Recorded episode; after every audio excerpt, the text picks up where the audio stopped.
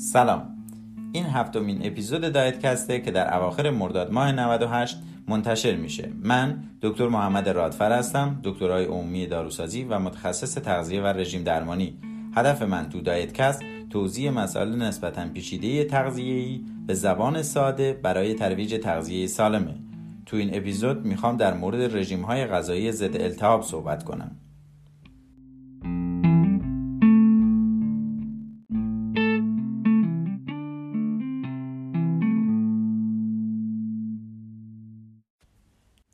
در واقع رژیم ضد التهاب خاصی وجود نداره و رژیم های مختلفی طراحی شدن تا بتونن التهاب رو کاهش بدن یا فرایند التهاب رو کند کنن. بعضی از رژیم های ضد التهاب بر اساس مصرف غلات کامل، حبوبات، مغزها، دانه ها، میوه ها و سبزی های تازه، ماهی ها و غذاهای دریایی، مرغ و بوغلمون تغذیه شده از علوفه تازه طراحی شدن. که به نظر می‌رسه که در بهبود التهاب نقش کمک کننده ای داشتن. اما غذاهایی که التهاب رو تشدید می‌کنن باید در کنار رژیم ضد التهاب از رژیم غذایی حذف بشن. غذاهایی که باعث تشدید التهاب میشن عبارتند از غلات تصفیه شده گندم، ذرت، لبنیات پرچرب، گوشت قرمز، قهوه، چای و هر ماده کافئین دار، بادام زمینی، شکر، چربی های اشبا و چربی های ترانس. شالوده اصلی رژیم های ضد التهاب اینه که درجات خفیف التهاب یا پیشسازها یا ایجاد کننده بسیاری از بیماری های مزمن رو کاهش میدن و هنگامی که اینا از بین برن بدن به خودی خود بهبود پیدا می‌کنه و التهاب از بین میره.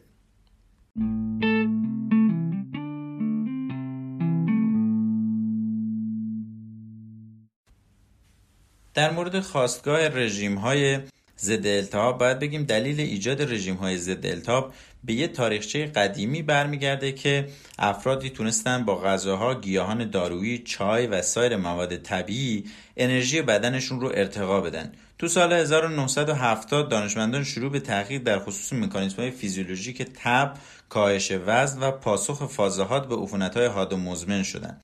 نتایج تحقیقات منجر به یک تغییر نگرش در خصوص علل ایجاد کننده بیماری ها شد و همچنین این نتایج نشون دادن که یه پروتئین هایی که توسط ماکروفاژ ها و سایر سلول های ایمنی نه سلول های پاتوژن در واقع سلول های ایمنی که به بدن کمک می‌کنن تولید شد که علت آسیب بافتا و علائم بیماری توی حیواناتی بود که روشون داشتن تغییر می‌کردن. تو پرانتز بگم ماکروفاژ ها سلولایی هستن که در واقع سلول های ایمنی بدن هستن که به ویروس ها و در واقع ذرات تشکیل دهنده مواد ضد حمله می‌کنن اونا رو می‌بلعن و از بدن اونا رو پاک می‌کنن.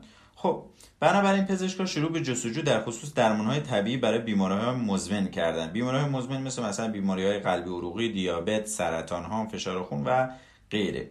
تو سال 1980 تحقیقات نشون داد که پروتئینی که بهش cytokine میگن یا همون سیتوکاین و یه مواد شبه هورمونی که بهشون prostaglandin و leukotriene میگن اثرات دو جانبه رو تو بدن ایفا می‌کنن. یعنی تو شرایطی می‌تونن برای بدن مفید باشن و تو یه سری از شرایط برای بدن خطرناک هستن. از این تحقیقات تئوری cytokine در بیماری ها شکل گرفت. عقیده بر این بود که cytokine های تولید شده توسط سیستم ایمنی می‌تونن علائم نشانه ها و آسیب ها و مشکلاتی که در اثر بیماری های مزمن ایجاد میشن رو بروز بدن و این عوارض رو نشون بدن. بعد از اون اندازگیری پروتئین واکنش دهنده C که الان به اسم CRP توی آزمایش خون ها گرفته میشه C reaction پروتئین یک پروتئین واکنشگری که برای تعیین ریسک بیماری های مزمن استفاده میشه. یکی از نشان دهنده های التهاب بالا رفتن CRP توی خون هستش.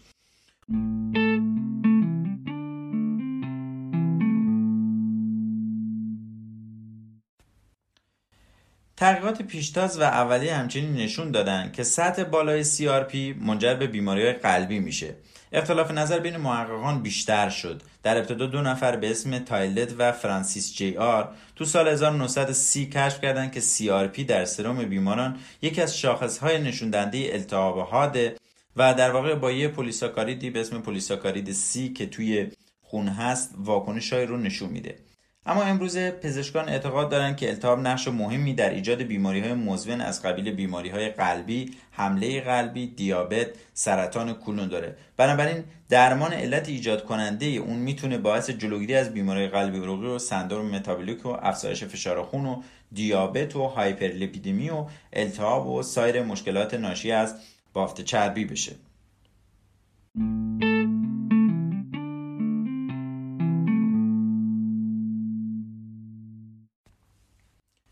خب یه توضیح در مورد التهاب بدیم که اصلا التهاب چی هستش. التهاب پاسخ محلی بافت ها به جراحته که توسط باکتری ها یا عفونت ایجاد میشه. عوامل دیگه هم از قبیل تروما، مواد شیمیایی، گرما و یا سایر عواملی که باعث آزار به بدن میشن نیز ایجاد کننده التهاب می‌تونن باشن. این جراحت وارد شده یا عامل آزاردهنده باعث میشه که بافتای بدن مواد مختلفی رو ترشح کنن که تغییراتی رو توی بافتای بدن ایجاد می‌کنن. این پاسخهای پیچیده رو التهاب میگن. التهاب توسط علائم خاصی شناخته میشه. چند تا علامت داره که بهشون اشاره می‌کنیم. اول اینکه گشاد شدن رگهای خونی محلی در محلی که التهاب ایجاد شده که باعث جریان خون بیشتر تو ناحیه میشه که به دنبال اون ممکنه گرم شدن ناحیه رو داشته باشیم قرمز شدن ناحیه رو داشته باشیم و افزایش جریان خون توی ناحیه ایجاد بشه. دوم افزایش نفوذپذیری مورک که همراه با نفوذ مقدار زیادی مایعات به فضای میان بافتیه که در محلی که التهاب وجود داره معمولا اکثرا تورم ایجاد میشه و مایع در اون ناحیه تجمع پیدا می‌کنه. ممکنه لخته شدن مایعات در فضای میان بافتی ایجاد بشه که به خاطر مقادیری اضافی یه ماده به اسم فیبرینوژن و سایر پروتئین های نشت از مویرک به داخل اون موضع باشه. و ممکنه که جای جایگیری مجدد گرانولوسیت ها و مونوسیت ها رو به بافت ها داشته باشیم که توی مقدار زیاد این سلول های ایمنی میان توی اون منطقه. مثل در واقع یک کشوری میمونه که بهش از یک منطقه حمله شده باشه. تمام نیروهای نظامی و دفاعیش رو میکشونه اونجا که از اون موضع حمایت کنه. طبیعتا یه تراکمی از نیروهای دفاعی بدن اونجا جمع میشه. ببینید گرانولوسیت ها و مونوسیت ها یه سری نیروهای دفاعی بدن سلول های دفاعی بدن هستن که توی منطقه جمع میشن و شروع به فعالیت می‌کنن که معمولا موادی که از بافتا آزاد میشه و موادی که از این سلول های ایمنی آزاد میشه ممکنه باعث ایجاد التهاب بشن. در روند التهاب یه سری مواد آزاد میشه که باعث تشدید التهاب میشه. اولین هیستامین هستش. همون چیزیه که توی سرماخوردگی هم ایجاد میشه توی بیماری های آلرژیک ترشح میشه. و ما برای کنترل اون آنتی هیستامین ها رو استفاده می‌کنیم. مواد دیگه که در محل التهاب ممکنه ایجاد بشن به اسم برادیکینین سروتونین پروستوگلندین ها و مواد هورمونی دیگه به اسم لنفوکاین ها هستن که اینا توسط سلول های ایمنی به اسم تی سل ها آزاد میشن. یه سری دیگه از موادی که از سیستم از سیستم های بدن خارج میشن ممکنه توی محل التهاب بمونن و باعث افزایش تشدید التهاب و آسیب به بافتا بشن. بسیار از موادی که سیستم ماکروفاژ ها رو فعال می‌کنن که از بافت های آسیب دیده خارج شدن. چون ببینید ماکروفاژ ها تو کل بدن در حال چرخش هستن و دارن تو بدن میگردن. یه علائمی از بافت التهاب دیده ترشح میشه مثل همین هیستامین برادیکینین سروتونین پروسوگلاندینا و غیره که باعث میشه ماکروفاژ ها به اون منطقه بیان و دور اون منطقه رو بگیرن و بتونن از اونجا یا محافظت کنن و یا حتی حضورشون باعث یه سری ایجاد آسیب ها توی بدن بشه.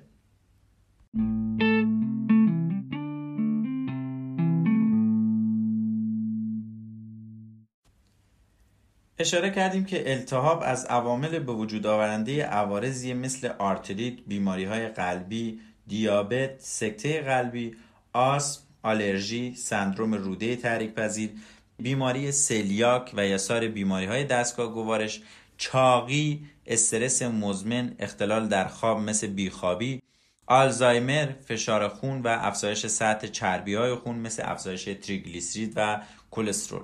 و اینجا هم اشاره دیگه داشته باشیم که چاقی به علت افزایش بافت چربی که خود بافت چربی الان دیگه به عنوان یک بافت التهاب زا شناخته میشه می‌تونه زمین ساز سایر بیماری های مزمن دیگه بشه که اگه افراد چاقیشون رو درمان کنن به همون نسبت خطر بیماری های دیگه پایین میاد.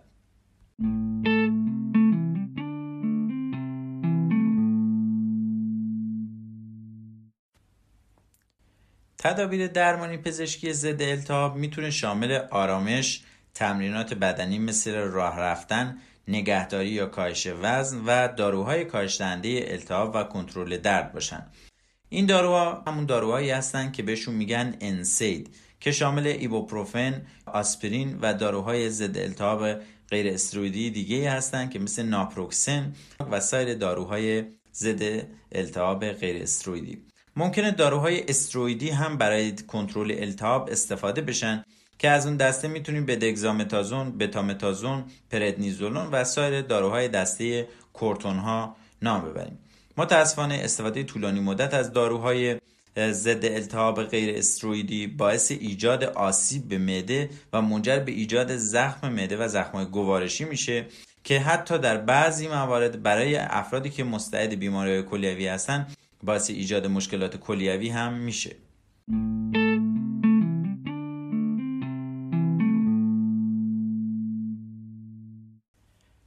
رژیم شناسان و پزشکان اغلب توصیه می‌کنن که بیمار از رژیم های غذایی استفاده کنه که علائم بیماری رو تخفیف میده. با وجودی که رژیم ها در مقایسه با سایر درمان های پزشکی مثل داروها و ترکیبات دیگه زیاد مورد تحقیق و بررسی قرار نگرفتن اما تصور میشه که رژیم های ضد التهاب باعث کاهش سطح التهاب و پاسخ سالمتر و بهتر سیستم ایمنی بدن میشن.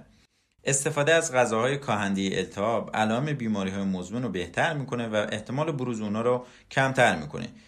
این غذاهایی که ما بعد به اسم رژیم ضد التهاب ازشون نام می‌بریم کمک می‌کنن که مواد مغذی مورد نیاز برای کاهش التهاب تامین بشه. یکی از این مواد که خیلی اثرات ضد التهابی براش قائل هستن اسیدهای چرب امگا 3 هستن. بدن انسان از این چربی ها استفاده می‌کنه و پروستوگلندین ها رو می‌سازه. ببین در مورد prostaglandin ها گفتیم که prostaglandin ها ممکنه اثرات دو جانبه داشته باشن. یعنی در شرایطی برای بدن سودمندن توی شرایط دیگه ممکنه خطرناک باشن. هم می‌تونن عامل التهاب باشن هم می‌تونن عوامل ضد التهاب باشن. خب prostaglandin ها نقش مهمی تو التهاب و پاسخ ایمنی به عهده دارن. یکی از ترکیبات سودمندی که تو روغن ماهی هست و باعث میشه که التهاب کمتر بشه یه ترکیبی به اسم eicosapentaenoic acid EPA روی خیلی از مکمل های اسیدهای چرب که امگا 3 که دوستان می‌خرن توجه داشته باشید. این EPA وجود داره یا DHA وجود داره. EPA ایکوزا پنتانویک اسیده که یکی از اسیدهای چرب ضروریه که از اسیدهای چرب امگا 3 مشتق میشه و باعث تشکیل گونه خاصی از پروستاگلندینا میشه که دارای خواص ضد التهابی و در نتیجه التهاب و تولید مواد حاصل از التهاب رو کاهش میدن. ولی در اینجا می‌خوایم به یه سری از غذاهایی که التهاب های مزمن را ممکنه کمتر کنن اشاره کنیم و در مورد اونها یه توضیحاتی برای شما بدیم.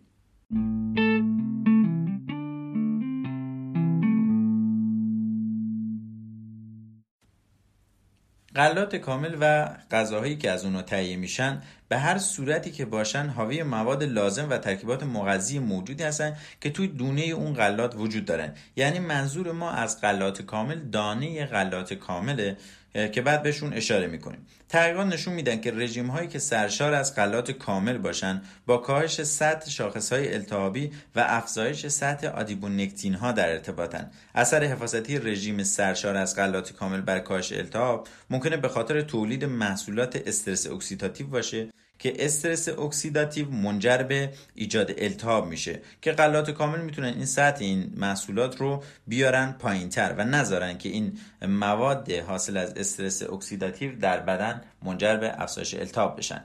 یه دونه غلات کامل حاوی قسمت های مختلف یه دونه است که شامل پوسته یا سبوس گیاهک اندسپرمه و ترکیبات دیگه. خب نمونه هایی از غلات کامل رو میتون مثال بزنیم. مثل دانه گیاه همیشه بهار جو بلغور برنج ارزن جو دوسر چاودار و گندم کامل. غلات دیگه هم ممکنه تو این لیست قرار بگیرن که اونها هم باز اثر ضد التهاب و کاهشنده التهاب دارن.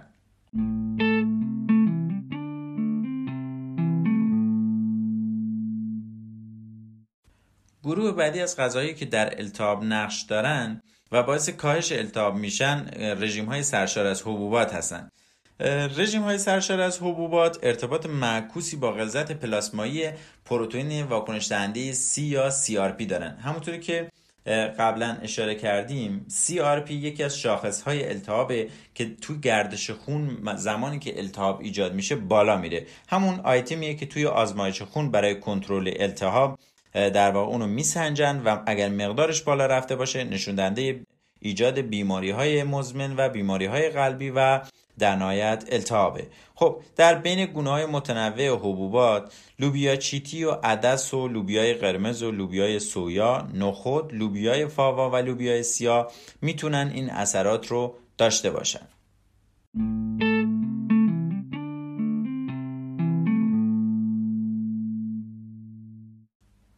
گروه بعدی مغزها و دانه ها هستند.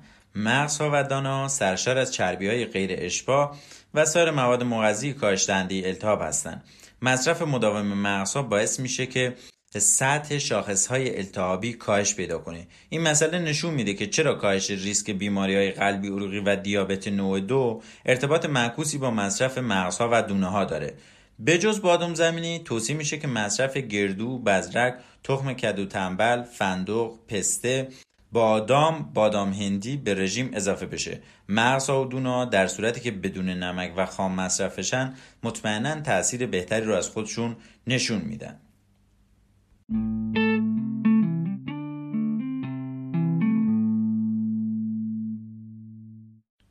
گروهی که می‌تونن باعث کنترل التهاب و کاهش التهاب بشن سبزیجات هستن سبزیجات تازه شامل سبزیجات برگ سبز و سبزیجات رنگی هستن که حاوی بتا کاروتن، ویتامین C و سایر آنتی اکسیدان ها هستن که آسیب سلولی رو کاهش میدن و دارای اثرات ضد التهابی هستند. توصیه میشه که روزانه سه واحد یا بیشتر از سبزیجات تازه در رژیم غذایی برای کنترل التهاب استفاده بشه.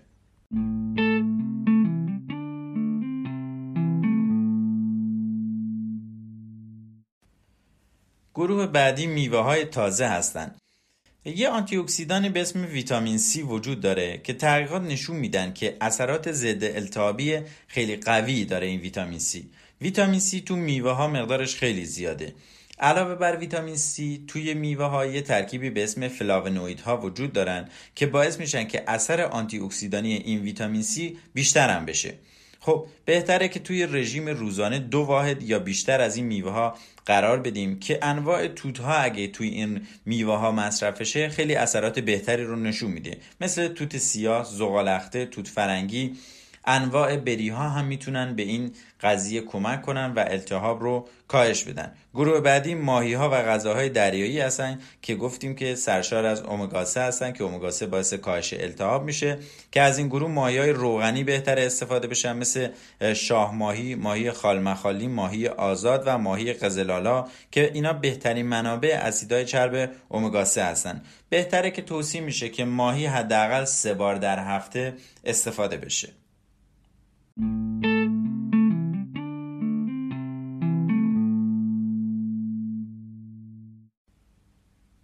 ماکیان گروه دیگه ای از پروتئین هایی هستند که توی رژیم غذایی ما می‌تونن جا داشته باشن که باعث اثرات ضد التهابی بشن. پروتئین تو بدن کلا باعث ترمیم و ساخت سلول ها تشکیل آنتیبادی ها آنزیم ها و هورمون ها میشه.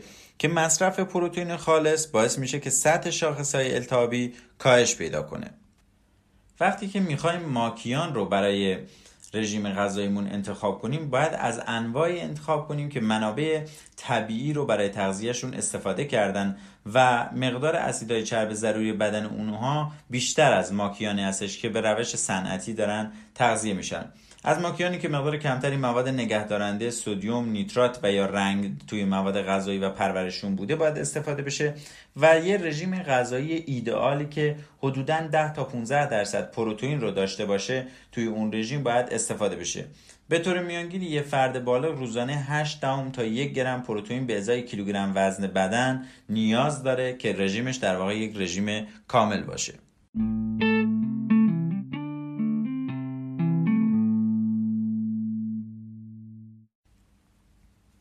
گروه بعدی که در رژیم های ضد التهاب مورد استفاده قرار می‌گیره محصولات سویا هستند. یه ترکیباتی به اسم ایزوفلاون ها تو سویا وجود داره که اثرات ضد التهابی خوبی رو از خودش نشون میده. خواص ضد التهابی ایزوفلاون ها باعث شده که محصولات سویا که شامل لوبیای سفید، توفو، شیر سویا و خیلی از غذاهایی که با سویا درست میشن توی رژیم های ضد التهاب گنجونده بشن و تحقیقات هم همین رو نشون داده که این غذاها باعث کاهش سطح التهاب میشن.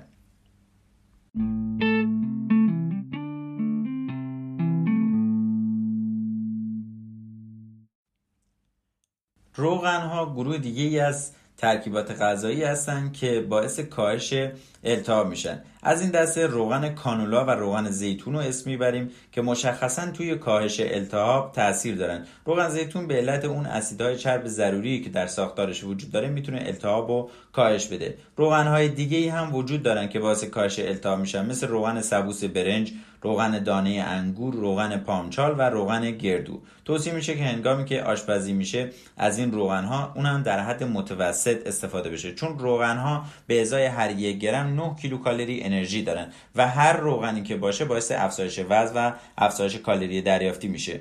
در موقع خرید روغن باید به نکته که توجه کنیم درجه خلوص اونه که درجه خلوص بالایی رو داشته باشه.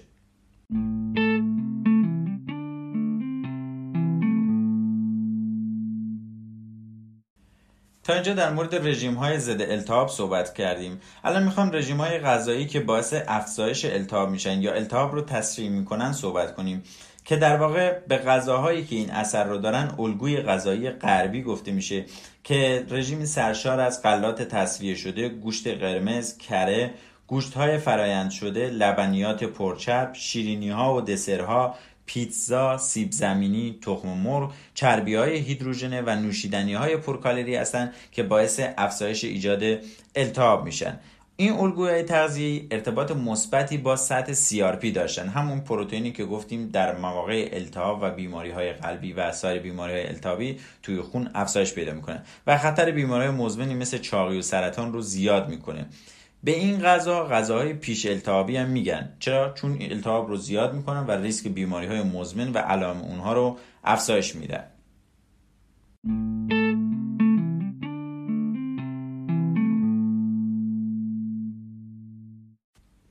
چربی های اشبا و چربی های ترانس یکی دیگه از موادی هستند که باعث افزایش التهاب میشه و جز اصلی غذاهای پیش التهابی هستند که در واقع گوشت های فرایند شده مثل هات داگ و سوسیس های حاوی مواد شیمیایی مثل نیتریت ممکنه باعث افزایش التهاب بشن. چربی های اشبا که به طور طبیعی توی گوشت ها و لبنیات و تخم مرغ وجود دارن یه اسید چربی به اسم آراشیدونیک اسید دارن که این آراشیدونیک اسید مثل در واقع شمشیر دولبه عمل می‌کنه. اگه مقدار کمی ازش وارد بدن بشه برای سلامتی ضروریه. اگه مقدار زیادی وارد بدن بشه باعث بدتر شدن شرایط التهاب میشه.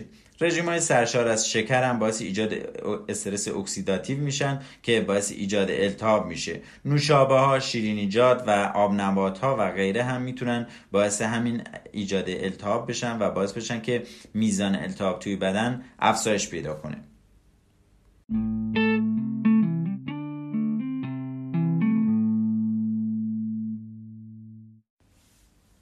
همونطور که گفتیم تاثیر رژیم ضد التهاب هنوز کاملا به اثبات نرسیده. یعنی مطالعات زیادی انجام نشده که اثرات رژیم ضد التهاب رو 100 درصد تایید کنه که ما با قطعیت بگیم که این رژیم ها می‌تونن باعث کاهش التهاب بشن. اما تعداد زیادی مطالعات وجود داره که باعث کاهش بیماری های مزمن مثل بیماری های قلبی عروقی بیماری های عصبی و سرطان شدن که با رژیم ضد التهاب در ارتباط بوده و افرادی که رژیم ضد التهاب رو استفاده کردن میزان نیازشون به داروها و یا حتی عوارض جانبی داروها تو این افراد کمتر شده. از طرف دیگه ثابت شده که افرادی که رژیم ضد التهاب استفاده می‌کنن وزنشون هم کاهش پیدا می‌کنه. طبیعتا بافت چربی کاهش پیدا می‌کنه درجه چاقی کمتر میشه و اون اثرات ایجاد التهاب هم کاهش پیدا می‌کنه. این افرادی که معمولا رژیم های ضد التهاب استفاده می‌کنن انرژی بیشتری برای فعالیت دارن و وضعیت روحی روانی بهتری رو هم خواهند داشت.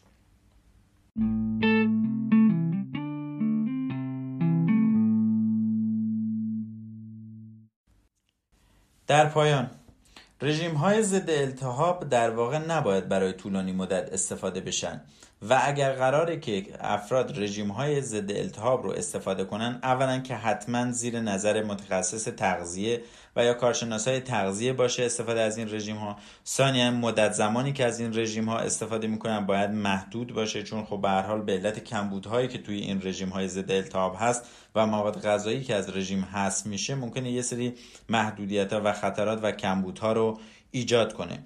و در ثانی این رژیم می‌تونه باعث کاهش وزن هم بشه. ولی اگر افرادی دچار مثلا لاغری هستن یا وزن پایینی دارن و یا دچار کاشکسی ها یعنی شکست عضلات هستن طبیعتا از این رژیم باید کمتر استفاده کنن. و در پایان اگر قراره که فردی رژیمی رو برای یک هدف خاص بگیره باید به این قضیه واقف باشه که این رژیم غذایی در کنار درمانهای دیگه می‌تونه جواب بده و صرفا نباید رژیم غذایی رو به عنوان درمان اصلی ما در نظر بگیریم و از دارو درمانی و سایر درمانها غافل بشیم. با تشکر و آرزوی سلامتی برای همه شما عزیزان.